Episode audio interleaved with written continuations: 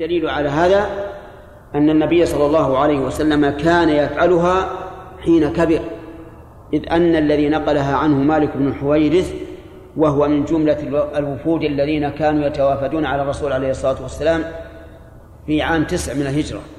ويدل لهذا أيضا أن الرسول إذا أراد أن يقوم كما في حديث مالك بن حويرث اعتمد على يديه ثم قام. وهذا الاعتماد إنما يحتاجه من يشق عليه أن يقوم بلا اعتماد. وعلى هذا فتكون هذه الجلسة مقصودة لغيرها، وذلك لإعطاء الجسم حظا من الراحة، لأنه لا ينبغي الإنسان أن يشق على نفسه في العبادات. ولهذا نهي عن الصلاة وهو حاق أو في حضر طعام الشهيد ليعطي الجسم راحته. إذن نقول من احتاج إلى هذه الجلسة فليجلس، إما لكبر أو ثقل أو مرض أو غير ذلك فليجلس، ومن لا فلا. هذا بالنسبة للإمام والمنفرد. أما المأموم فهو تبع لإمامه، إن جلس إمامه فليجلس وإن لم يكن من أهل الجلوس تبعا للإمام، وإن لم يجلس فلا يجلس وإن كان يرى الجلوس. إن لم يجلس الإمام فلا يجلس لتحقيق المتابعة، إذ أن الإمام لم يجلس والإمام نهض فلتنهض معه ولا تتأخران. من فوائد هذا الحديث حرص الصحابة رضي الله عنهم على معرفة هدي النبي صلى الله عليه وعلى آله وسلم. وجهه أن أبا هريرة سأل النبي صلى الله عليه وسلم عن ذلك ماذا يقول. ومن فوائد هذا الحديث حسن خلق النبي صلى الله عليه وعلى آله وسلم، لأنه أجاب أبا هريرة ولم يقل هذا لا يعنيك ولم تسأل، فالأجاب عليه الصلاة والسلام. وكانت هذه الإجابة عليه صلى الله عليه وسلم واجبة لقوله تعالى يا أيها الرسول بلغ ما أنزل إليك من ربك وإن لم تفعل فما بلغت رسالته. ومن فوائد الحديث جواز فداء النبي صلى الله عليه وسلم بالأب والأم، لقوله بأبي أنت وأمي.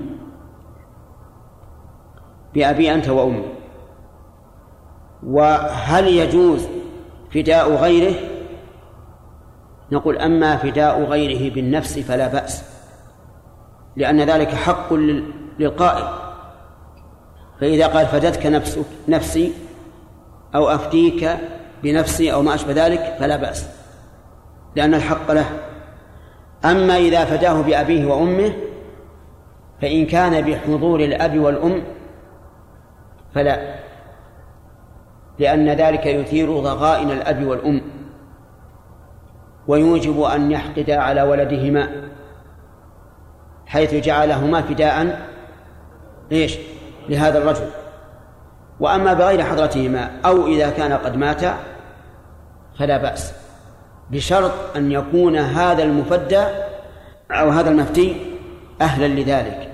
أما أن يقول لرجل لا يساوي فلسا فهذا لا يجوز، هذا ولا يفتى ولا بفلس، بل يعطى من أتلفه فلوسا إذا لم يكن أهلا لذلك. لكن كلامنا فيما إذا كان أهلا لذلك. ومن فوائد هذا الحديث أن السكوت يطلق على عدم الجهر وإن كان هناك نطق، بقوله أرأيت سكوتك إلى آخره. فإن قال قائل هل يوصف الله بالسكوت؟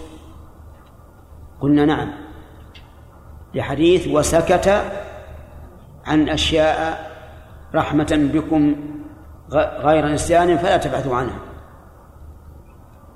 لكن هل المراد السكوت عدم النطق أو عدم الجهر بالنطق؟ الله أعلم. نقول نحن نؤمن بأن الله يتكلم متى شاء بما شاء كيف شاء، ولسنا نحجر على الله عز وجل أن يتكلم أو أن لا يتكلم. ومن فوائد هذا الحديث أن المشروع في الاستفتاح الإصرار حتى في الصلاة الجهرية، لقوله بين التكبير والقراءة. ومن فوائد هذا الحديث أن المشروع للإمام أن يجهر بالتكبير، لأنه لا يمكن تمام الاقتداء إلا بجهره. وأما قول من قال من العلماء إن جهر الإمام بذلك سنة فهذا قول ضعيف، إذ لا يمكن تمام الاقتداء بالإمام إلا إذا جهر.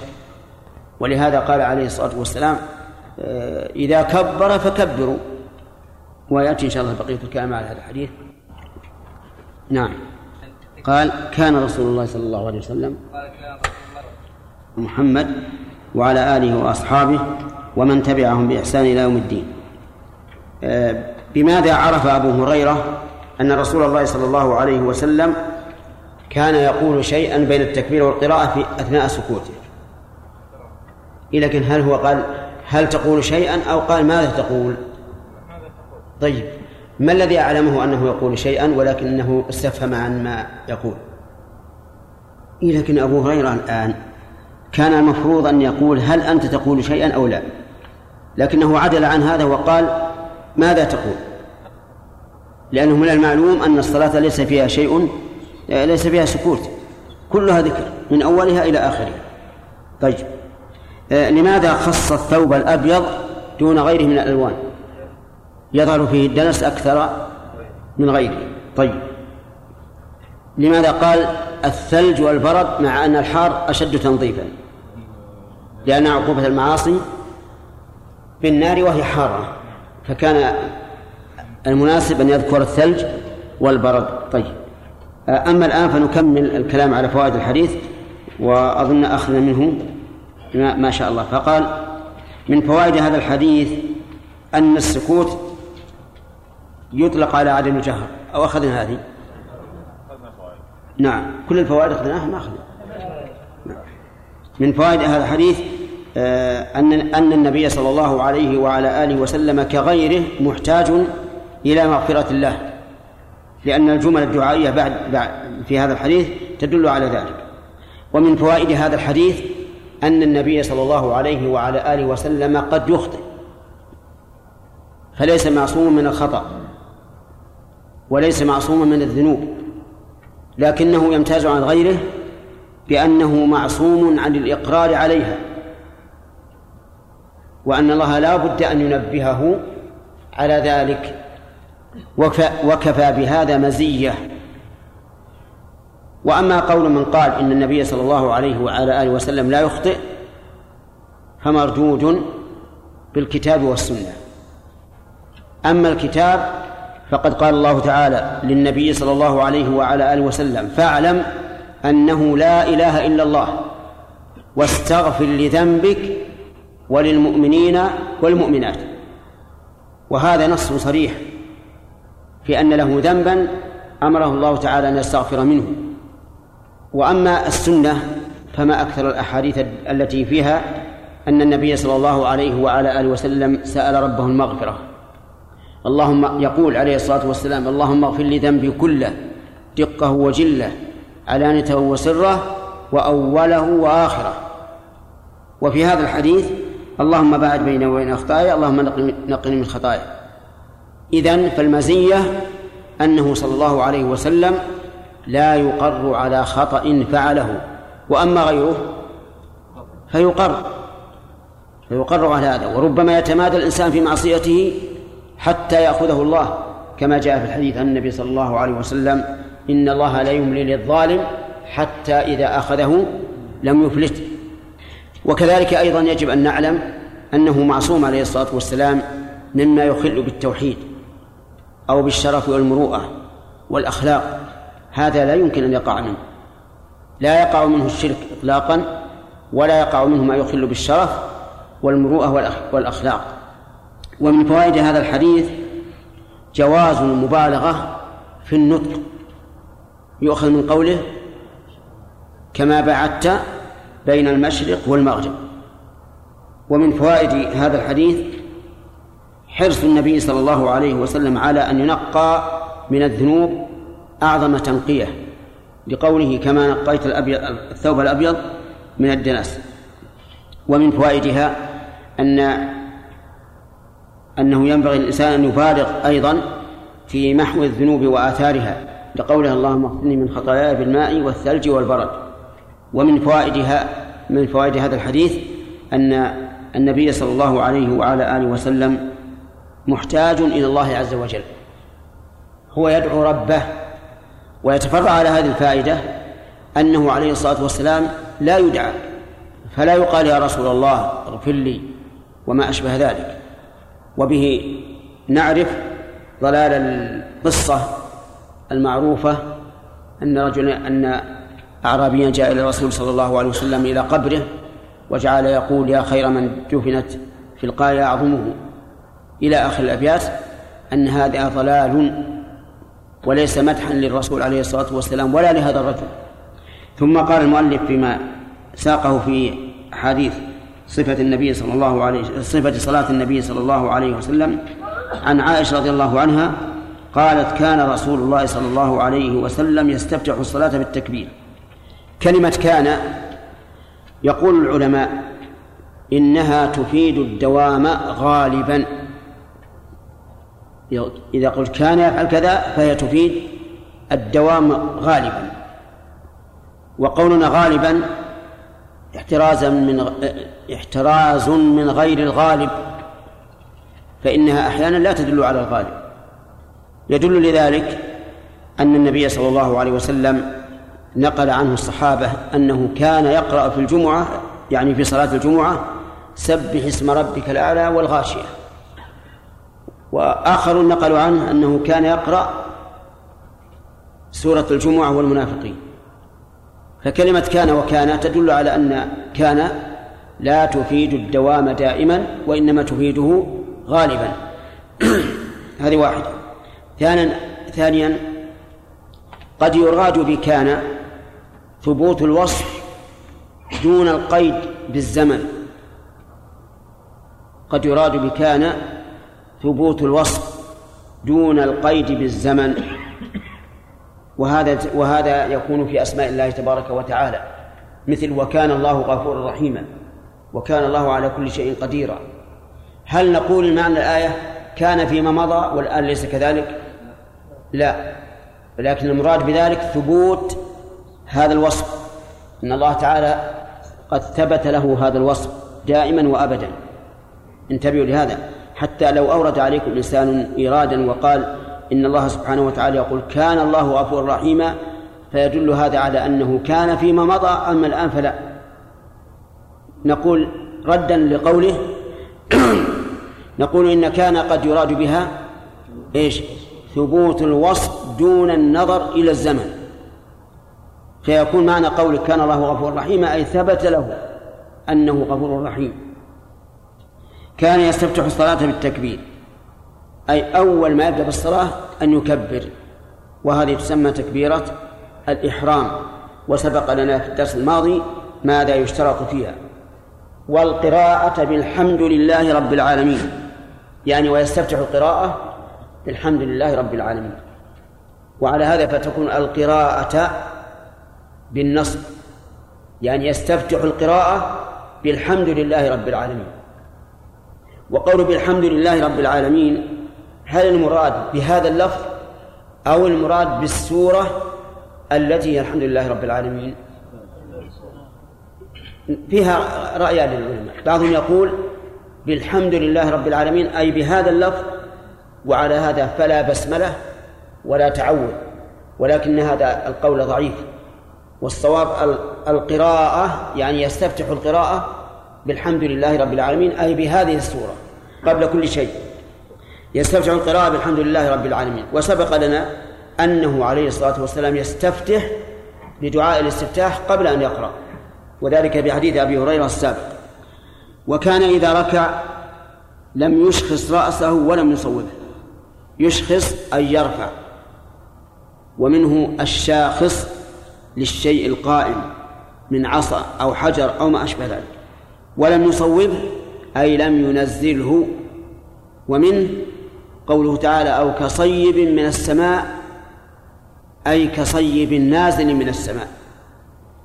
فالتصويب هو التنزيل والتشخيص هو الرفع، ولكن بين ذلك أي بين تنزيله ورفعه. وكان إذا رفع رأسه من الركوع لم يسجد حتى يستوي قائما. إذا رفع رأسه من الركوع يعني قال سمع الله لمن حمده ورفع لم يسجد حتى يستوي قائما أي حتى يستقر استقرارا تاما قائما. وكان إذا رفع رأسه من السجدة لم يسجد حتى يستوي قاعدا، يعني إذا جلس بين السجدتين لم يسجد السجدة الثانية حتى يستوي قاعدا أي يستقر. وقائما وقاعدا في هذا منصوب على الحال حتى يستوي حال كونه قاعدا أو حال كونه قائما. وكان يقول في كل ركعتين التحية، يقول هنا بمعنى يقرأ، والتحية هي التحيات لله والصلوات والطيبات إلى آخره، يعني التشهد، لكن عبر بالبعض عن الكل. في كل ركعتين سواء كانت الصلاة ثنائية كالفجر أو ثلاثية كالمغرب أو رباعية كالظهر والعصر والعشاء، في كل ركعتين لابد أن يجلس للتشهد. وكان يفرش رجله اليسرى وينصب اليمنى، كان يفرش رجله اليسرى يعني في التحيات يفرش اليسرى يعني يجعلها فراشا له، بمعنى أنه يستوي عليها فيكون ظهرها إلى الأرض وبطنها إلى اليتيه. وينصب اليمنى، وينصب رجله اليمنى يعني يجعلها قائمة هكذا منصوبة، أصابعها إلى الأرض وعقبها إلى السماء. وكان ينهى عن عقبة الشيطان، كان النبي صلى الله عليه وسلم ينهى عن عقبة الشيطان. العقبة مأخوذة من العقب، والعقب هو العرقوب، وأضيفت للشيطان لأنه يحبها أو لأن هذا كيفية جلوسه، فهي إما أن تكون فهي في إضافتها إلى الشيطان إما أن تكون هذه جلسته وإما أن تكون الجلسة التي يأمر بها الشيطان. قال ابن دقيق العيد في كيفيتها أن يفرش قدميه ويجلس على عقبيه، يعني تكون الرجل اليمنى أصابعها يمين والرجل اليسرى أصابعها يسار ويجلس على العقبين. وأما نصب القدمين والجلوس على العقبين فهذه ليست عقبة الشيطان وإنما هي الإقعاء، وسيأتي ذكرها إن شاء الله عند ذكر الفوائد. وكان ينهى أن يفترش الرجل ذراعيه افتراش السبع، وذلك في السجود.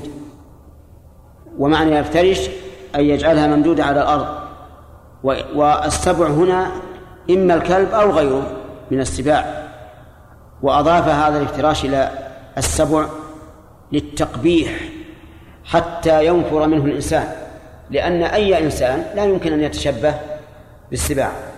وكان يختم الصلاة بالتسليم التسليم هنا الفيه للعهد أي بالتسليم المعهود، وهو أن يسلم عن يمينه مرة وعن يساره مرة. هذا الحديث ذكر الشراح أنه وقع في هذا الكتاب سهوا من المؤلف رحمه الله، لأنه من أفراد مسلم، يعني أن البخاري لم يروه، فلذلك جعلوا وضعه في هذا الكتاب سهوا، إذ أن من شرط هذا الكتاب أن لا يكون فيه إلا ما اتفق عليه البخاري ومسلم. ففي هذا الحديث فوائد، منها أن الصلاة لا تنعقد إلا بالتكبير، لقولها يستفتح الصلاة بالتكبير فهو افتتاحها، وسبق معناه وشروطه. ومنها أنه لا جهر بالبسملة ولا بالتعوذ، لقوله يستفتح الصلاة القراءة بالحمد لله رب العالمين. فلا يجهر بالتعوذ ولا بالبسملة.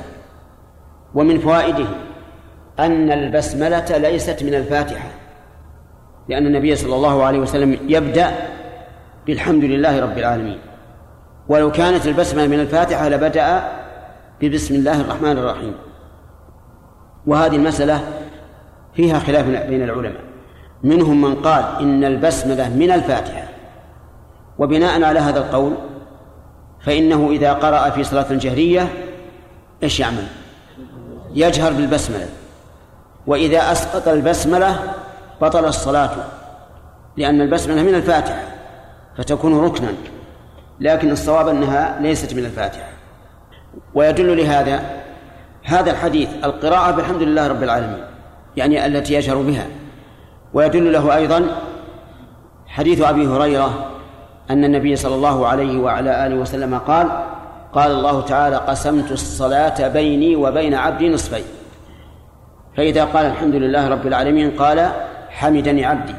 وإذا قال الرحمن الرحيم قال: أثنى علي عبدي. وإذا قال مالك يوم الدين قال: مجدني عبدي. وإذا قال إياك نعبد وإياك نستعين قال: هذا بيني وبين عبدي نصفين ولعبدي ما سأل. فإذا قال اهدنا الصراط المستقيم قال الله: هذا لعبدي ولعبدي ما سأل. فذكر القراءة بادئا بالحمد لله رب العالمين ولم يذكر البسملة، فدل هذا على أن البسملة ليست منها. يدل على هذا أيضا ترتيب السورة. ترتيب السورة 3 آيات لله، و3 آيات للعبد، وآية بين الله وبين العبد. ال3 الآيات التي لله هي الحمد لله رب العالمين، الرحمن الرحيم، مالك يوم الدين. والتي للعبد اهدنا الصراط المستقيم صراط الذين أنعمت عليهم غير المغضوب عليهم ولا الضالين. والتي بين الله وبين العبد إياك نعبد وإياك نستعين. تكون هذه الآية هي الوسطى بين 6 آيات، وهي بين الله وبين العبد. يدل على ذلك أيضا أننا إذا جعلنا البسملة من الفاتحة صار قوله تعالى صراط الذين أنعمت عليهم غير المغضوب عليهم ولا الضالين آية واحدة، وإذا جعلنا هذه آية واحدة مع طوله لم تتناسب الآيات. لكن إذا قسمنا هذا آيتين صراط الذين أنعمت عليهم غير المغضوب عليهم ولا الضالين صارت الآيات إيش؟ متناسبة في الطول. ومعلوم أن القرآن الكريم تتناسب آياته في الطول غالبا، لذلك كان القول الراجح أن البسملة ليست من الفاتحة، كما أنها ليست من بقية السور.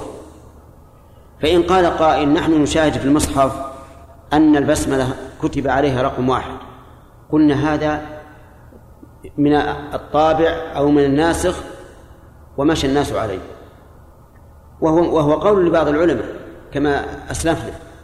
لكن لو أردنا أن نرقم الفاتحة على القول الراجح لقلنا الحمد لله رب العالمين 1 إلى آخره. أما البسملة فلا نجعل عليها رقما، كما أنه ليس عليها رقم في جميع السور سوى الفاتحة. وقوله ومن فوائد هذا الحديث إثبات القراءة بالحمد لله، وأنها سابقة لكل ما يقرأ. وهل قراءة الحمد هل هي واجبة أو سنة أو ركن؟ الجواب أنها ركن لا تصح الصلاة إلا بها، لقول النبي صلى الله عليه وسلم لا صلاة لمن لم يقرأ بفاتحة الكتاب. وهل هي ركن في حق الإمام والمأموم والمنفرد أم في حق الإمام والمنفرد فقط؟ في خلاف بين العلماء، والراجح أنها ركن في حق الإمام والمأموم والمنفرد. وهل هي ركن في حق المأموم في الصلاة السرية والجهرية؟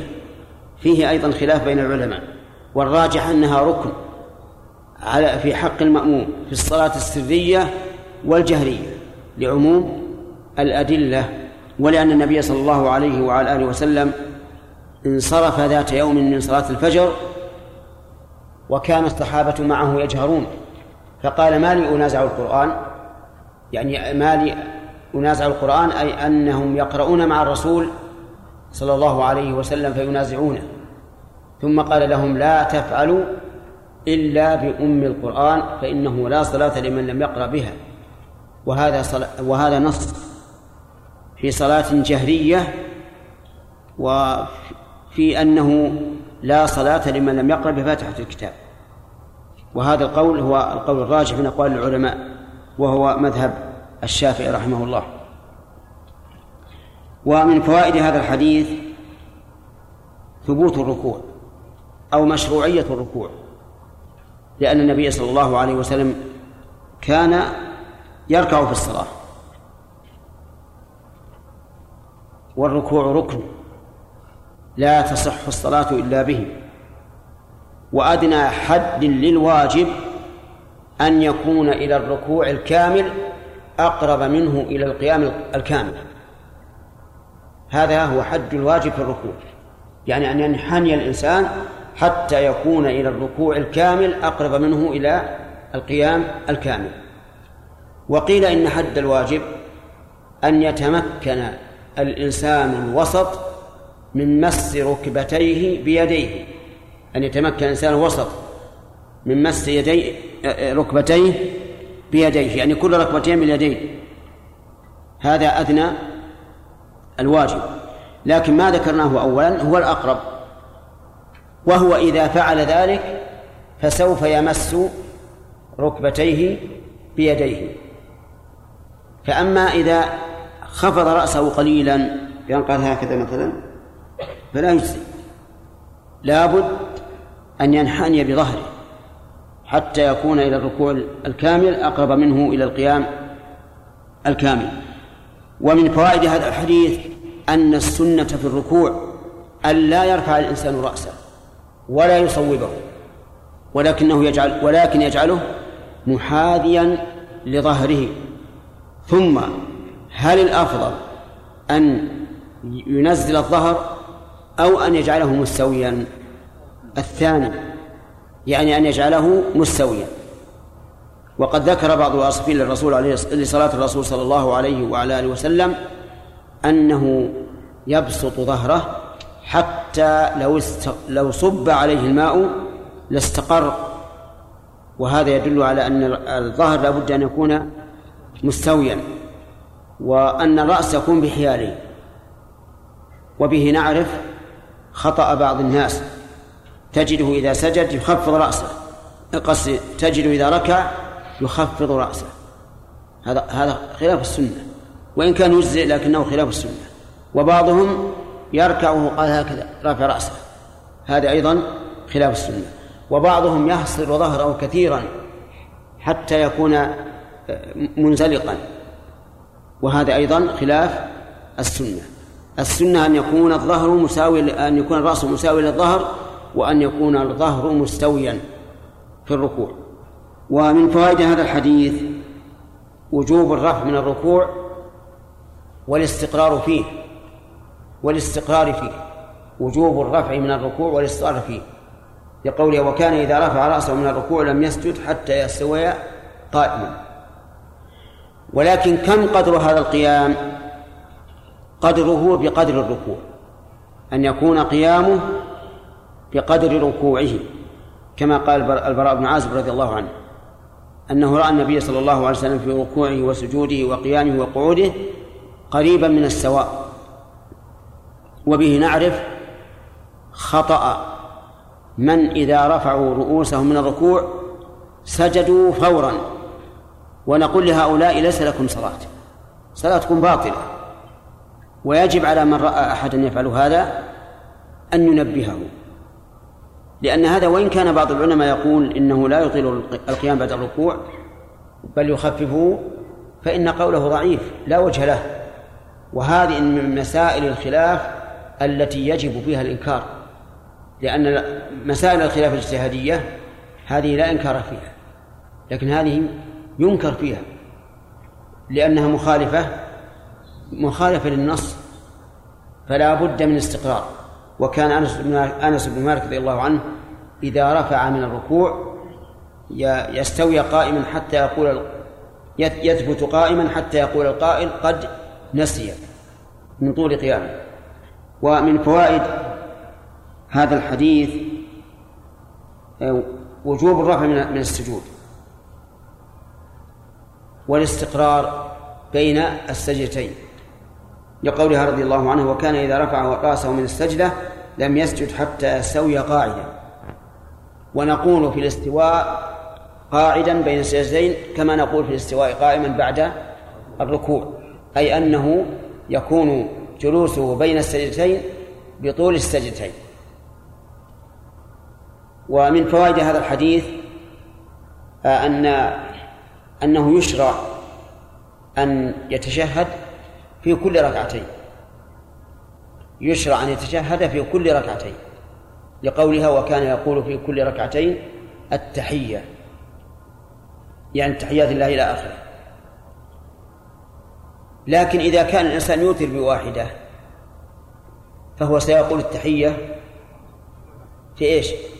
في ركعة واحدة، فيقال هي تتكلم عما زاد عن الواحدة، تتكلم عن صلاة زائدة على الواحدة. أما الوتر بواحدة ما يرد على هذا الحديث لأنه ليس فيه إلا ركعة واحدة. ومن فوائد هذا الحديث أن المشروع في الجلوس للتحيات أن يفرش رجله اليسرى وينصب اليمنى، لكن هل هذا في كل تشهد أم يفرق بين التشهد الأول والثاني؟ كثير من العلماء يقول إنه في كل تشهد وأنه لا تورك، لأن حديث عائشة قالت يقول في كل ركعتين تحية وكان يفرش رجله اليسرى، وعلى هذا فيكون الجلوس في الصلاة كله افتراش، سواء في الصلاة التي فيها تشهد واحد أو التي فيها تشهدان. وقال بعض أهل العلم المشروع في التشهد التورط، سواء كان تشهدين أم تشهدا واحدا، وحملوا حديث عائشة هذا على الجلسة بين السجدتين. وفصل آخرون فقالوا إن كانت الصلاة فيها تشهدان افترش في الأول وتورك في الثاني، وإن كان فيها تشهد واحد افترش فقط. وهذا القول هو الذي تجمع فيه الأدلة، وعلى هذا فيكون الافتراش في التشهد فيما إذا كانت الصلاة إيش؟ ركعتين، يعني ما فيها تشهد واحد. وأما الصلاة التي فيها تشهدان فتورك. فإن قال قائل هل يشمل هذا المسبوق فيما لو دخل مع الإمام في صلاة الفجر في الركعة الثانية فإنه سوف يتشهد مع الإمام، ثم إذا قام وقدم عليه إيش؟ يتشهد ثانية، هل يتورك أو لا يتورك؟ الجواب لا يتورك، لأن تشهده الأول ليس من صلاته ولكنه تبع للإمام فلا عبرة به. وعلى هذا فيمكن أن يلغز بها ويقال صلاة فيها تشهدان واجبان وكان التشهد الثاني منهما افتراشا لا توركا، فيقال هذا في المسبوق إذا صلى مع الإمام ركعة وكانت الصلاة ركعتين فإنه يتورك في التشهد الثاني كما هو. أخطأت، فإنه يفترش في التشهد الثاني. فإذا قال الإنسان هذا يخرم القاعدة حيث قلتم كل صلاة فيها تشهدان فإن الثاني متورك، قلنا إن التشهد الأول إيش؟ ليس من صلاتي ولكنه إنما واجب تبعا للإمام. ومن فوائد هذا الحديث النهي عن مشابهة الحيوان وعن مشابهة الشياطين في الصلاة، لقوله وكان ينهى عن عقبة الشيطان. وعرفتم عقبة الشيطان ما هي؟ أن يفرش قدميه ويجلس على عقبيه. وأما إذا نصب قدميه وجلس على عقبيه فهذا فيه خلاف، ويسمى الإقعاء. فمن العلماء من قال إنه سنة كما هو المروي عن ابن عباس رضي الله عنه، ومنهم من قال إنه مكروه، وهذا هو الأقرب أنه مكروه.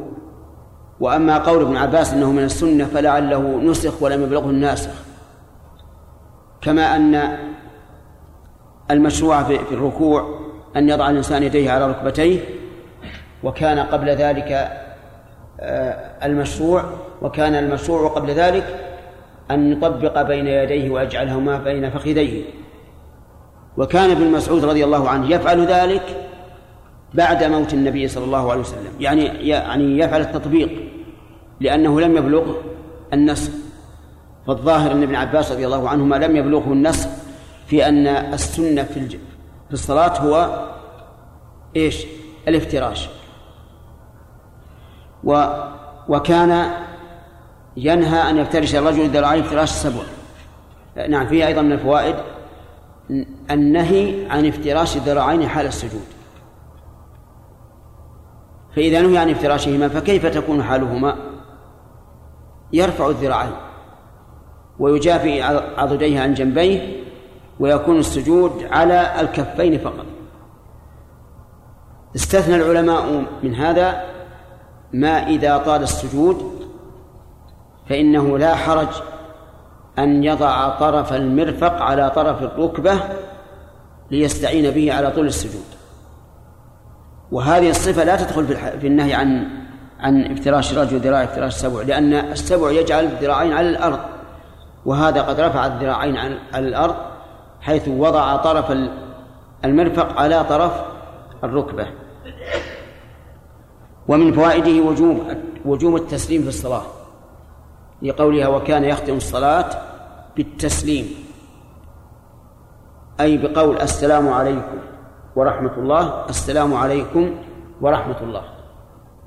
وهل هذا التسليم ذكر مقصود لذاته أو مقصود لغيره؟ الصواب أنه مقصود لذاته، وأن الإنسان يقول السلام عليكم ورحمة الله، السلام عليكم ورحمة الله. وقيل إنه ليس مقصودا لذاته، وإنما هو إشعار بانقضاء الصلاة، لأن السلام عليكم خطاب آدمي، وخطاب الآدمي مبطل للصلاة. وعلى هذا القول إذا أتى بما ينافي الصلاة بعد التشهد أجزأ عن التسليم. فاهمين يا جماعة؟ لو قال لما انتهى من التشهد قال يا فلان هات لي ماء، يكفي أو لا؟ على هذا القول يكفي، لأنه قال هات لي ماء، هذا خطاب للآدمي تبطل به الصلاة. فعلى هذا القول إذا أتى بأي مناف للصلاة فقد أتى بما يجب عليه. أفهمتم الآن؟ السلام عليكم ورحمة الله هذا خطاب للآدمي، لو أن الإنسان قاله في أثناء الصلاة بطل الصلاة، لكن عند انتهاء الصلاة يقولون إن السلام عليكم ورحمة الله إعلان بأن الصلاة قد تمت، لأنه فعل ما ينافيها، وبناء على هذا إذا فعل ما ينافي الصلاة كفى عن السلام. أفهمتم الآن؟ ويذكر أن بعض العلماء دخل على أحد الأمراء أو الخلفاء، وكان هذا الأمير قد اتبع مذهبا معينا، هذا المذهب المعين لا يوجب التكبير في ابتداء الصلاة، ولا يوجب قراءة الفاتحة، ولا الطمأنينة، ولا التكبير في غير سوى تكبيرة الإحرام، ولا بقية الأركان التي خالفه فيها العلماء. ويرى أن التسليم المقصود به إيش؟ التحلل من الصلاة. إذا فعل أي منافل للصلاة كفى. يقول إن هذا أحد العلماء لما رأى الإمام الأمير هذا لما رآه يدافع عن هذا المذهب وقد تمسك به وتقلد عنه تقلدا أعمى، قال له: أيها الأمير، سوف أصلي لك صلاة هذا المذهب حتى يتبين لك أنه مو معصوم. قال: نعم. فاستقبل القبلة ثم قال: الله أجل، الله أجل، بدل إيش؟ بدل الله أكبر. قال: لأن المراد بقول الله أكبر تعظيم الله بأي لفظ. فقال: الله أجل، ثم قال: مدهامتان، ولم يقرأ الفاتحة، لأن هذا المذهب يقول إذا قرأت أي آية من القرآن كفى، لقوله تعالى: فاقرأوا ما تيسر من القرآن. قرأ مدهامتان ثم انحنى بدون تكبير وبدون تسبيح، ثم رفع بدون طمأنينة، ثم أكمل على هذا المنوال، ولما انتهى من التشهد ضرط. والضرطة معروفة لكم، لأن الضرطة إيش؟ تنافي الصلاة وتبطلها، فيغني عن السلام عليكم ورحمة الله. فقال الأمير: كيف هذا؟ قال: هذا الصلاة تجزي على هذا المذهب اللي أنت عليه الآن. ثم جادله وقال: لا يمكن، قالت هذا الكتب إذا أتى بما ينافي الصلاة بدلا عن التسليم كفى. يشبه هذا الخلاف خلافهم في حلق الرأس في الحج، هل هو إطلاق من محظور أو نسك؟ والصواب أنه نسك، لكن بعض العلماء يقول إطلاق من محظور. وبناء على هذا القول لو تطيب الإنسان بعد انتهاء النسك كفى عن حلق الرأس، لأن الطيب ينافي الإحرام. فالمهم أن أقوال العلماء رحمهم الله أحيانا تكون بعيدة من الصواب جدا. نعم. إذا نعم هل يحتاج الله أن يحتاج تخير أو إيش؟ يتخير، ما في تخير. إذا قلنا لم نستطع كيف يقول التخير؟ أي يتخير؟ يعني أن يجلس على أي صفة. نعم. إذا لم يستطع التورك إما لضيق المكان وإما لوجع في ركبته أو غير ذلك فإنه يجلس مفترشا، لأن الافتراش أحد وصفي الجلوس المشروع، وهو خير من أن يتربع. نعم.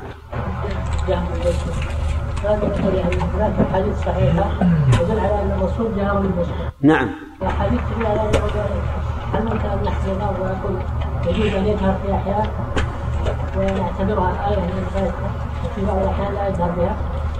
لا، أولا الأحاديث الواردة في الجهر ضعيفة وشاذة، لأن الأحاديث الصحيحة تنفي هذه واحدة.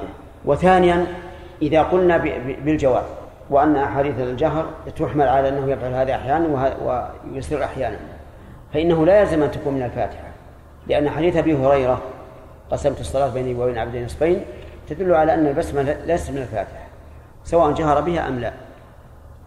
إيش؟ في غير الصلاة مثل إيش؟ لا، قراءة القرآن عموما يجهر الإنسان بالبسمة إن جهر ويسر إن أسر تبع القراءة، والاستعاذة كذلك، لا في الصلاة فقط، في الصلاة فقط. لأن قوله عض الشيطان عرفتم أن هل المعنى هذه جلسة الشيطان أو المعنى أنها جلسة يحبها الشيطان فنسبت إليه لا تلحن؟ ما أظن هذا ليس له في نظري، أنه ليس بصواب، بل يقرأ الاستعاذة كما يقرأ القراءة. نعم. إيش؟ لا لا لا يضاف إليه شيء، لكن له أن يستفتح بغيره، لأن السنة وردت بهذا وهذا. تغييرات التكبير للجلوس والقيام والتشهد ليس لها أصل في السنة فيما أعلم، وقد بحثت عنها كثيرا ولكن لم أجد فيها شيئا. نعم لا ما ينكر عليه، لكن قال الأفضل أن تجعل التكبير سواء، وربما يدل على أن التكبيرات لا تغير أن الرسول عليه الصلاة والسلام لما صنع له المنبر صار يصلي عليه وقال إنما فعلت هذا لتأتموا بي ولتعلموا صلاتي. وأيضا إذا كان يغير صار المأموم يسرح يعني ويفكر في أشياء، لأنه يعرف أنه ستحصل المتابعة بحسب التغيير الصوتي. لكن إذا لم يتغير الصوت فإن هذا يشد المأموم إلى حضور قلبه حتى لا يقوم الناس جلوس، فبيه مصلحة حتى للمأمومين. نعم. فقه عن عقبة الشيطان وكان ينهى. نعم. بسم الله الرحمن الرحيم. نأخذ فوائد الحديث لأن لم نأخذها من قبل. من فوائد هذا الحديث أن أم المؤمنين عائشة رضي الله عنها من فقهاء الصحابة ورواتهم، وهي من أكثر النساء، بل هي أكثر النساء نقلا للحديث عن رسول الله صلى الله عليه وسلم، بل قد فاقت كثيرا من الرجال. ومن فوائد هذا الحديث أن الصلاة تستفتح بالتكبير، وهو واضح لقولها كان يستفتح الصلاة بالتكبير. ومن فوائدها أن الاستفتاح بغير التكبير مخالف لهدي النبي صلى الله عليه وعلى آله وسلم، وإذا كان مخالفا له فهو مردود لقول النبي صلى الله عليه وسلم من عمل عمل ليس عليه أمرنا فهو رد. وعليه فإذا قال الله أجل، الله أعظم، الله أمجد وما أشبه ذلك فإن صلاته لا تصح ولا تنعقد. ومنها أي من فوائد الحديث أنه لا جهر بالتعوذ ولا بالاستفتاح لقولها يفتتح القراءة بالحمد لله رب العالمين. نعم. ومن فوائد هذا الحديث أن السنة في الركوع أن يكون الرأس مساويا للظهر لقولها لم يشخص رأسه ولم يصوبه ولكن بين ذلك. ايش بقي آخر الحديث؟ سبحان الله انتهينا من آخر شيء وجوب التسليم. من الفوائد إلى أين؟ وجوب التسليم الصلاة. التسليم في الصلاة وهو مقصود لذاته. هذا آخر انتهى الحديث. طيب سبحان الله. هل ذكرنا أنه ينهى الإنسان أن يتشبه بالسباع كذا؟ طيب التشبه بالسباع هل هو منهي عنه في الصلاة أو مطلقا؟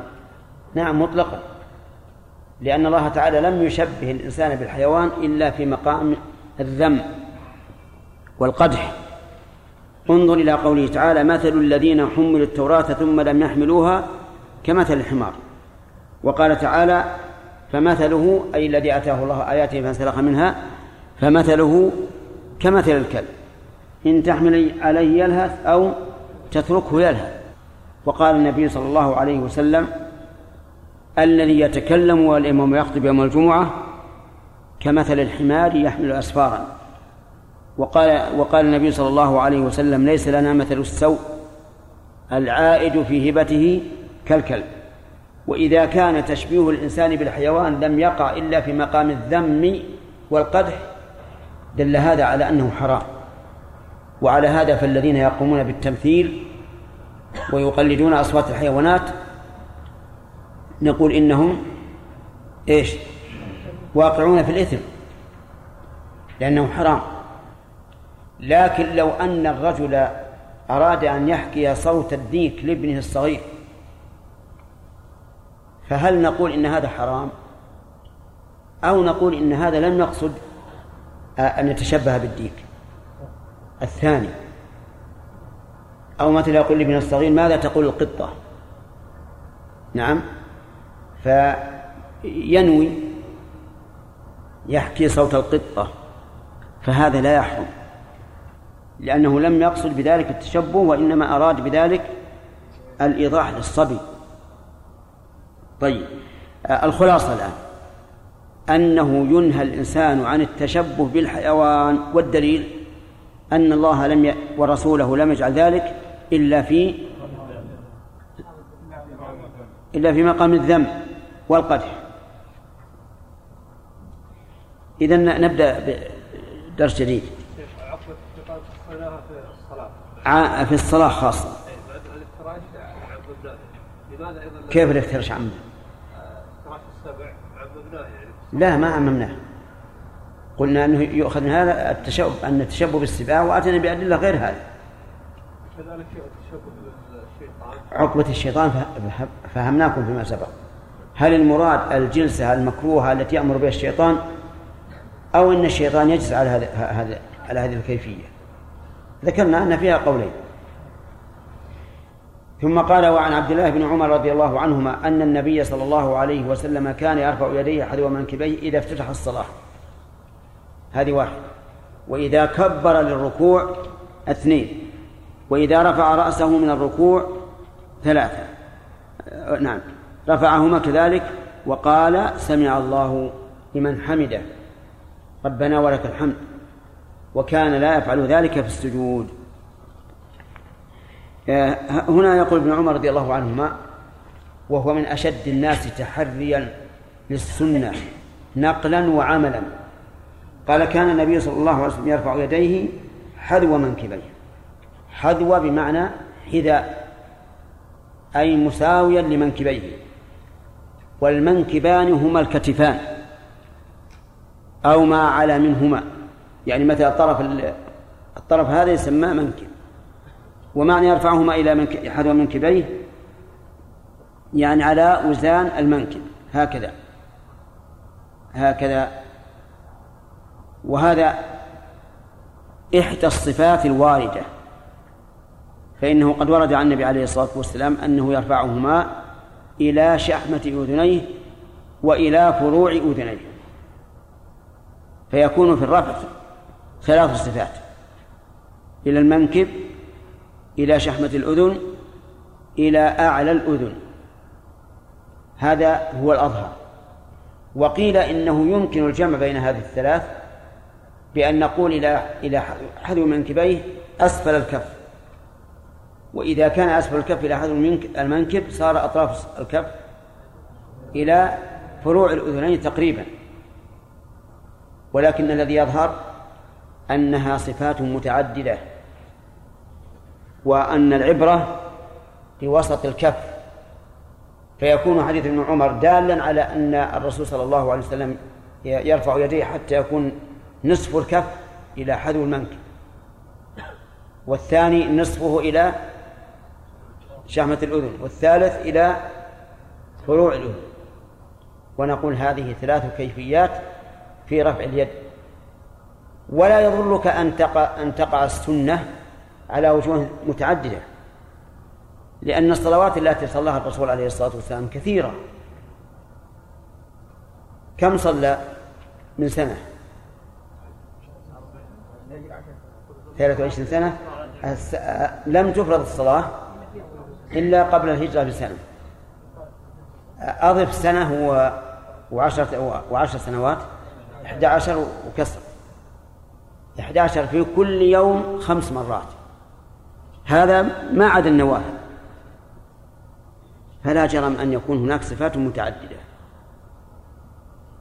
وإذا وردت السنة على صفات متعددة فقد اختلف العلماء رحمهم الله، هل نختار صفة واحدة أو نجمع بين الصفات أو نأتي بكل صفة على حدة؟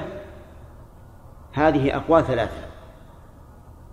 القول الأول أن نلتزم صفة واحدة ولا نعمل بما عداها، والثاني أن نجمع بينهما، والثالث أن نفعل هذا تارة وهذا تارة.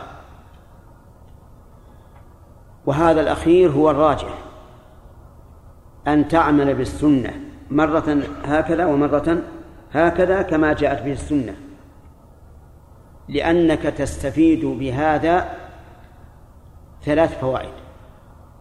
ثلاث فوائد عظيمة. الفائدة الأولى العمل بكلتا السنتين، وبه يحصل كمال الاقتداء. الفائدة الثانية حفظ السنتين، لأن العمل بالسنة يقتضي حفظها، وترك العمل بها يرحمك الله ينسيها. الفائدة الثالثة عدم السآمة والملل، ونعم عدم السآمة والملل. ويمكن يظهر لنا فائدة رابعة. الرابعة أنه أخشع للقلب وأحضر للقلب، لأن الإنسان إذا عمل بسنة واحدة دائما صار يرددها كأنها شيء معتاد، وصارت تجري على لسانه بدون قصد. الآن انظروا للفاتحة، الفاتحة ركن من الأركان، أليس كذلك؟ يقرأ الإنسان كل مرة كل ركعة، أحيانا ما يدري إلا هو في آخرها، يكبر ويستفتح ويتعود ويبسمل وإذا هو في آخرها. لماذا؟ لأنه تعود، صار كأنه آلة ميكانيكية. لكن إذا قلنا خذ بهذه السنة اليوم وبهذه السنة اليوم الآخر صار ينتبه ويستحضر أن يعمل اليوم بهذه السنة واليوم الآخر بالسنة الأخرى. إذن القول بأنه يعمل بهذا مرة وهذا مرة هو القول الراجح بلا شك، وهو الذي اختاره شيخ الإسلام ابن تيمية رحمه الله. والقول بأنه يجمع قول لا وجه له. الآن الاستفتاح ورد اللهم باعد بيني وبين خطاياي، ورد سبحانك اللهم وبحمدك، هل نقول الإنسان يجمع بينهما؟ لا نقول ذلك. التشهد ورد حديث ابن عباس وحديث ابن مسعود فيهما بعض الاختلاف، هل نقول اقرأ بهذا وهذا؟ لا يمكن. إلى غير ذلك مما يرد على نقد هذا القول. فالحاصل أن الأفضل إيش؟ أن تفعل هذا تارة وهذا تارة، لهذه الفوائد الأربع التي ذكرناها. طيب، قولوا إذا افتتح الصلاة، متى تفتتح الصلاة؟ عند تكبيرة الإحرام، عند تكبيرة الإحرام ترفع يديك، لكن هل تكبر ثم ترفع، أو ترفع ثم تكبر، أو تجعل التكبير والرفع مقترنين؟ فيها ثلاث روايات عن الرسول صلى الله عليه وسلم. ففي بعض الروايات أنك تكبر ثم ترفع، فتقول مثلا الله أكبر ثم ترفع. في بعضها ترفع ثم تكبر، فترفع يديك ثم تقول الله أكبر. في بعضها أنك تكبر وترفع في آن واحد، فتقول الله أكبر. فهل هذا من اختلاف السنة أو ننظر للمرجح؟ الأول، هذا من اختلاف السنة، فينبغي أحيانا أن ترفع يديك ثم تكبر، وأحيانا أن تكبر ثم ترفع يديك، وأحيانا أن تقرن بين التكبير والرفع، تبتدئ الرفع مع ابتداء التكبير الله أكبر. عرفتم؟ طيب، في بعض الناس يقول الله أكبر الله أكبر سلام، كأنه طائر يريد أن يطير، هل هذا سنة؟ لا.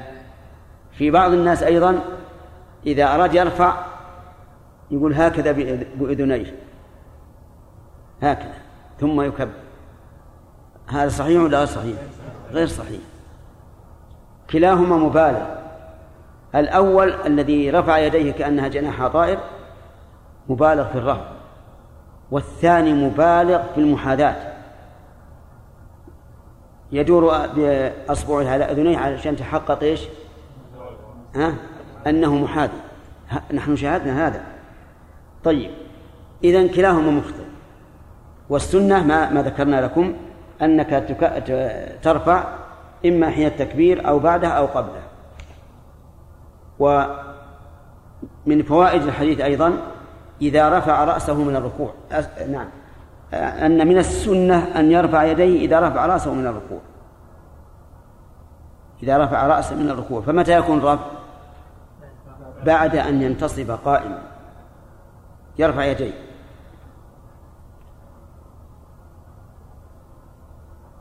فهذه نعم يقول وإذا رفع رأسه من الركوع رفعهما كذلك، أي رفعهما مثل الرفع الأول يعني إلى حذو المنكبين.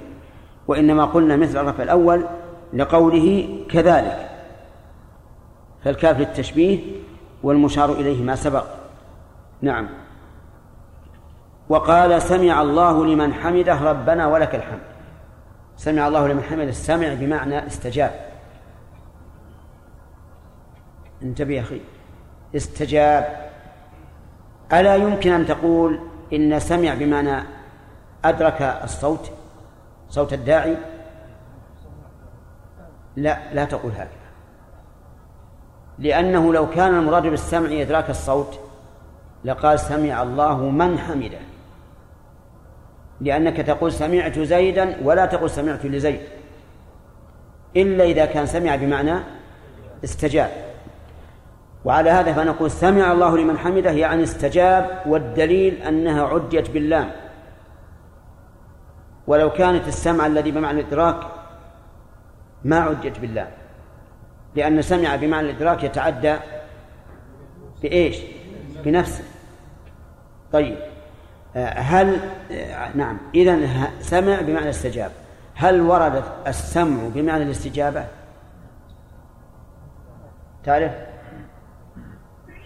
أي نعم، أي السمع بمعنى الاستجابة، سمع يعني استجاب. ورد؟ نعم ورد في القرآن، قال الله تعالى ولا تكونوا كالذين قالوا سمعنا وهم لا يسمعون لا يستجيبون. وقال في الدعاء إن ربي لسميع الدعاء، سميع يعني مجيب الدعاء. إذن سمع الله لمن حمده يعني استجاب لمن حمده. وبماذا يستجيب لمن حمده؟ يستجيب جل وعلا لمن حمده بالثواب على حسب حمده. وسمعتم أن الحمد هو وصف المحمود بالكمال مع المحبة والتعظيم. ومن قال إن الحمد هو الثناء فقد أخطأ، ليس الحمد هو الثناء. والدليل الحديث القدسي إذا قال الإنسان الحمد لله رب العالمين قال الله حمدني عبدي، وإذا قال الرحمن الرحيم قال الله أثنى علي عبدي. فالثناء تكرار الحمد وليس مطلق الحمد. إذن الحمد وصف المحمود بالكمال مع المحبة والتعظيم. طيب قال ربنا ولك الحمد. متى يقول ربنا ولك الحمد؟ إذا كان إماما أو منفردا فيقول ذلك بعد انتصابه قائما، وإن كان مأموما يقوله حين الرفع من الركوع، لأن المأموم لا يقول سمع الله لمن حمده، فلا بد للانتقال من ذكر، والذكر بالنسبة للمأموم هو قوله إيش؟ ربنا ولك الحمد. انتبه يا أخي، ربنا ولك الحمد لها محلان، فبالنسبة للإمام والمنفرد محلها كلكم تصلون جزاكم الله خير. بالنسبة للمأموم محلها متى؟ حال الرفع. بالنسبة للإمام والمنفرد بعد القيام. طيب لماذا لا يكون المأموم كالإمام والمنفرد؟ لأن المأموم حين رفعه من الركوع لا يقول سمع الله لمن حمده. ومن قال من العلماء إنه يقول سمع الله لمن حمده فقد خالف قول النبي صلى الله عليه وعلى آله وسلم: إذا قال الإمام سمع الله لمن حمده فقولوا ربنا ولك الحمد. لم يقل قولوا مثله، بل قال قولوا ربنا ولك الحمد. وهذا من الأمور الواضحة اللي خطأ فيها واضح ممن قال إن المأموم يقول سمع الله لمن حمده. الدليل على خلاف قوله. ربنا ولك الحمد فيها صفات أربع، فيها صفات أربع: ربنا ولك الحمد، ربنا لك الحمد، اللهم ربنا ولك الحمد، اللهم ربنا لك الحمد. كل هذه الصفات واردة. هل تقولها جميعا؟ ها؟ لا. هل تختار واحدا منها؟ لا، على قول الراجح. إذن كيف نعمل؟ نقول مرة هكذا ومرة هكذا، لأنها من العبادات التي وردت على وجوه متنوعة، فالأفضل أن نأتي بها على جميع الوجوه. قال: وكان نعم. إذن يشرع للإنسان أن يقول سمع الله لمن حمده عند الرفع من الركوع، وربنا ولك الحمد إذا قام واستتم قائما، إلا المأموم فإنه يقولها متى؟ حين الرفع. بارك الله فيكم. وقول ربنا ولك الحمد، الواو حرف عطف، كأن هذه الجملة معطوفة على قول سمع الله لمن حمده، فتقول ربنا ولك الحمد، يعني وبناء على ذلك أقول ربنا ولك الحمد. وكان لا يفعل ذلك في السجود. كان الفاعل من؟ الرسول صلى الله عليه وسلم. وإن شئت فقل اسم كان ضمير يعود على الرسول عليه الصلاة والسلام. كان لا يفعل ذلك، أي لا يرفع يديه في السجود إذا سجد. وقد ورد حديث في السنن أن النبي صلى الله عليه وعلى آله وسلم كان يرفع يديه في كل خفض ورفع، أو كلما خفض ورفع. وهذا معارض لحديث ابن عمر، لأن كلما خفض ورفع أو في كل خفض ورفع يقتضي أن يرفعهما إيش؟ إذا سجد وإذا قام من السجود. وحديث ابن عمر يقول لا يفعل ذلك في السجود، لا إذا سجد ولا إذا قام من السجود. فأيهما نقدم؟ نقول لا شك أننا نقدم حديث ابن عمر، لأنه أصح في الصحيحين وغيرهما، وذاك ليس في الصحيحين. هذه واحدة. ثانيا، أن ابن عمر قد ضبط الصورة تماما، حيث أثبت ونفى في صورة واحدة وعمل واحد. لا يقال إن هذا من باب المثبت والنافي فنقدم المثبت، لأن النفي في حديث ابن عمر بمعنى إيش؟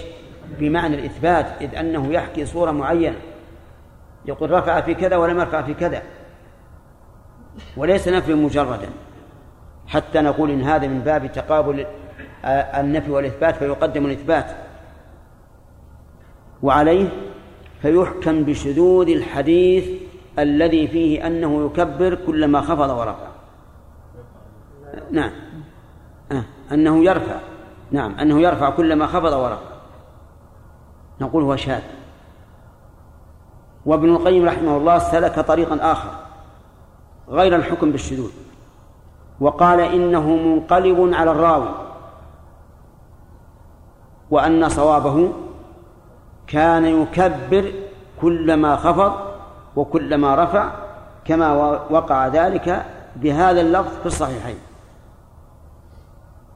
فيكون هذا منقلبا. وإمكان الانقلاب واقع، الراوي بشر ينقل وقد يتوهم في النقل، فيكون هذا الحديث منقلبا، بدل أن يقول كان يكبر كلما خفض ورفع قال كان يرفع يديه، فيحمل هذا الحديث على الأحاديث الصحيحة أن ذلك في التكبير. ولا يضرنا أن نقول بالانقلاب لأن لم نكذب وحيا، وإنما حكمنا بوهم يمكن أن يقع من البشر. والانقلاب يقع حتى في الأحاديث التي في الكتب الصحيحة، كما جاء في البخاري أنه يبقى في النار فضل فينشئ الله لها أقواما فيدخلهم النار، والصواب يبقى في الجنة فضل، لكن انقلب على الراوي، لأنه ثبت في الصحيحين أن النار يلقى فيها وهي تقول هل من مزيد، فيضع الله عليها رجله وينزوي بعضها إلى بعض وتقول قط قط، ما فيه تحمل، وهذا هو الصحيح. أما أن يخلق الله لها أقواما فهذا لا يمكن، لأن الله يكون خلق هؤلاء لإيش؟ ليعذبهم، وهذا ينافي كمال العدل، بل وينافي العدل أصلا. فالانقلاب على الراوي أمر ممكن ولا يعتبر قدحا فيه، لأنه بشر والبشر ينسى، كما قال النبي عليه الصلاة والسلام إنما أنا بشر مثلكم أنسى كما تنسون. ومن فوائد حديث ابن عمر الرد على قول من قال من العلماء إن الإنسان إذا سجد سجدة التلاوة في الصلاة رفع يديه. يرى بعض العلماء أن الإنسان إذا قرأ آية سجدة ويصلي وسجد يرفع يديه، لأنه هبوط من قيام، فكان المشروع أن يرفع يديه كالركوع من قيام. انتبه يا أخي، الآن لدينا يقول لا يرفع الإنسان يديه في السجود إلا إذا سجد في التلاوة وهو يصلي فإنه يرفع يديه. لماذا؟ قال قياسا على الركوع، لأن الركوع انحناء من قيام وهذا انحناء من قيام، فيقال لا صحة لهذا القياس، لا صحة لهذا القياس. لماذا؟ لأنه في مقابلة النص. أين النص؟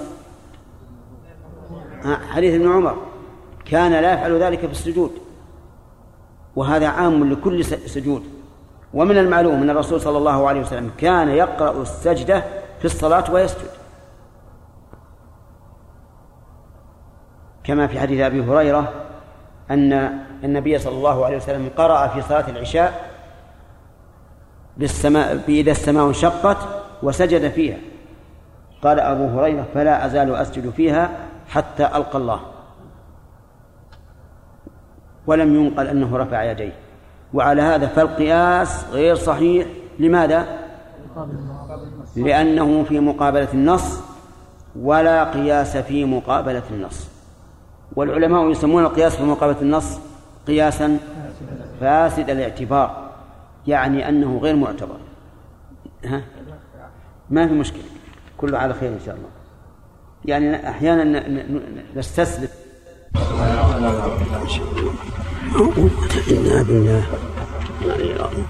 ما في أحد هذا. سمعنا نبينا محمد وعلى آله وأصحابه ومن تبعهم بإحسان إلى يوم الدين.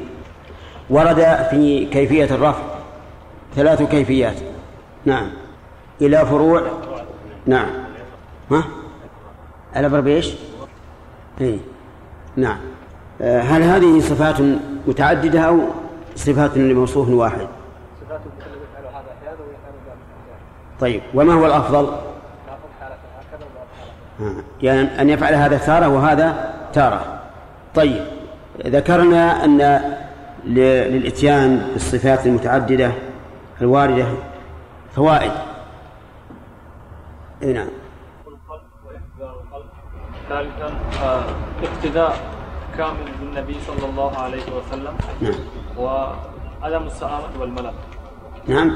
عدم السآمة والملل في العبادات. بارك الله فيك. صح. ابتداء الرفع رفع اليدين هنا في ثلاث أقوال. ثلاث أقوال ولا ثلاث صفات؟ ثلاث صفات. ما هي؟ أن يكون قبل التكبير، أن يكون مع التكبير، أن يكون بعد التكبير. وكلها جائزة. نعم. طيب ونقول فيها كما قلنا في الأول يأتي بهذا تارة وبهذا تارة. طيب، المواضع التي ترفع فيها الأيدي في هذا الحديث الذي معنا كم؟ إذا كبر ليش؟ نعم. هل هذا موجود في الحديث الذي معنا؟ طيب، أنا سألت عن الذي معنا. ها، عند تكبيرة الإحرام وعند رفع من الركوع. أما القيام للتشهد الأول فقد جاء في حديث آخر في البخاري نفسه عن ابن عمر رضي الله عنهما أنه كان يرفع يديه إذا قام من التشهد الأول. ونبهنا بالأمس على خطأ فهمه بعض الناس من الحديث، وهو أنه يرفع يديه وهو جالس، وقلنا أن هذا خطأ في الفهم، لأن لفظ الحديث صريح إذا قام، ولا يصدق عليه القيام إلا إذا استتم قائما. في قوله ربنا ولك الحمد عدة صفات، 4 صفات كلها جائزة، أيما أفضل أن نعتمد واحدة منها؟ الأفضل الجمع بينهما، التنويع أو الجمع. نعم. يذكر هذا الذكر في صلاة وذكر ثاني في صلاة أخرى، أجمع في ركوع واحد. تمام. طيب، هل يشرع أن يرفع يديه عند السجود؟ ها؟ الدليل: وكان لا يفعل ذلك في السجود. أحسن. لو قال قائل إنه ورد أنه يرفع يديه في كل خفض ورفع، والمثبت مقدم على النافي. أي نعم، وهم من الراوي، ما هو الصحابي، قد يكون الصحابي رواها على الصواب لكن من بعده.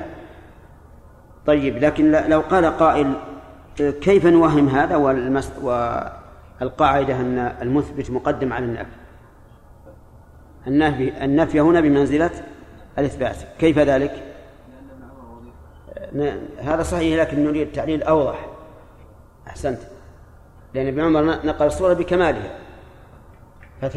وتثبت منها بأنه يرفع في هذه المواضع ولا يرفع في موضع آخر، ولهذا ذكرنا أن الحديث كلما خفض ورفع أن ابن القيم قال إنه منقلب على الراوي، ورأيت صاحب الفتح يقول إنه شاذ لأنه مخالف للحديث الصحيح. وعلى هذا فعلله العلماء بتعليلين: التعليل الأول الانقلاب وليس بغريب، والتعليل الثاني الشذوذ لمخالفته لما هو أصح منه. نبدأ الدرس اليوم. قال المؤلف رحمه الله فيما نقله عن ابن عباس رضي الله عنهما.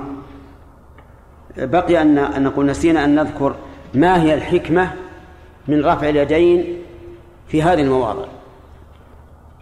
قال بعض أهل العلم: أما تكبيرة الإحرام فالحكمة من ذلك الإشارة إلى رفع الحجاب بينه وبين الله، كأنه الآن دخل على ربه عز وجل ووقف بين يديه. وأما في الركوع فالعلة الحكمة من ذلك زيادة التعظيم، لأن النبي صلى الله عليه وعلى آله وسلم قال: أما الركوع فعظموا فيه الرب. وهذا يشمل التعظيم بالقول الذي هو سبحان ربي العظيم، وبالفعل الذي هو الإشارة، مع التعظيم الأول الأصلي وهو الانحناء لله عز وجل تعظيما، ولذلك لا يفعل في السجود.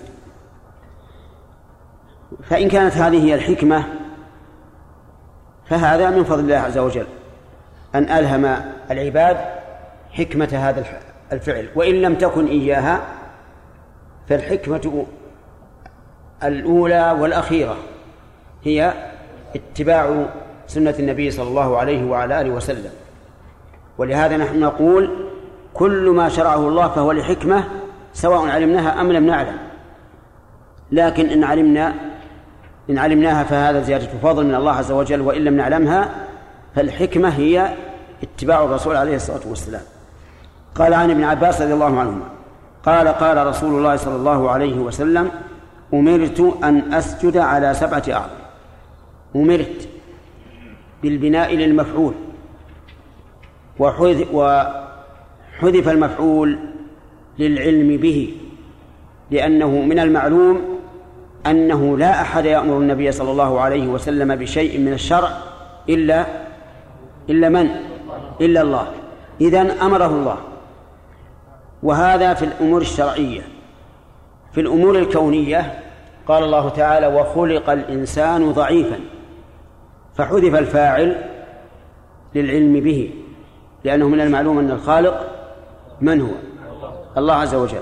إذن أمرت، إذا قال قائل: من آمر الرسول؟ نقول: هو الله عز وجل.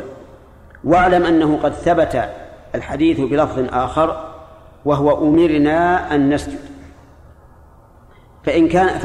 فأما اللفظ الثاني فالأمر واضح فيه أن الأمر للأمة جميعا، أمرنا. وإن كان اللفظ الأول أمرت، فأمر النبي صلى الله عليه وسلم أمر له ولأمته. انتبه لهذا. يعني الخطاب الخاص بالرسول عليه الصلاة والسلام إذا لم يقم دليل على اختصاصه به فهو له وللأمة. هل الأمة تدخل في الخطاب الموجه للرسول عليه الصلاة والسلام بمقتضى الخطاب أو بمقتضى التأسي؟ قولان للعلماء. منهم من قال إن الأمة تدخل بمقتضى الخطاب، وذلك أن خطاب زعيم الأمة خطاب له ولمن تبعه، ولهذا لو قال القائد الأعلى للضابط: اذهب إلى الجبهة الفلانية، كان هذا خطابا له ولمن يتبعه من الجند. أو أنه بالقياس بالتأسي، يعني أن الرسول عليه الصلاة والسلام إذا أمر بشيء فإننا نفعله تأسيا به. والخلاف هنا قريب من اللفظي، لأن الثمرة واحدة، فالواقع أن الخلاف قريب من اللفظي. والخلاف اللفظي لا ينبغي للإنسان أن يشغل نفسه به، ما دام الحكم ثابتا فلا حاجة أن نقول هل هم أمروا به عن طريق المخاطبة أو عن طريق التأسي. أمرت أن أسجد على 7 أعظم، وهذا إجمال، ثم قال: على الجبهة. وهنا نسأل: ما هي الحكمة من تصدير الخطاب مجملا ثم التفصيل؟ أي لماذا لم يكن التفصيل من أول الأمر؟ نقول: الحكمة هو شد ذهن المخاطب، لأن المخاطب إذا أتاه الخطاب بصيغة الإجمال بقي متشوفا إلى التفصيل، فإذا جاء التفصيل ورد على ذهن متهيئ له، فصار ذلك أحفظ وأضبط. إذن على 7 أعظم فيه إجمال، أتى التفصيل من بعده. فإذا أوردنا هذا، لماذا يأتي مجملا ثم مفصلا؟ لماذا لم يأتي مفصلا من الأول؟ نقول: له فائدة عظيمة، وهي شد ذهن المخاطب، لأن الشيء إذا أتاه مجملا تشوف لتفصيله، فإذا جاء التفصيل ورد على ذهن متهيئ فصار أحفظ وأضبط. فسرها بقوله: على الجبهة.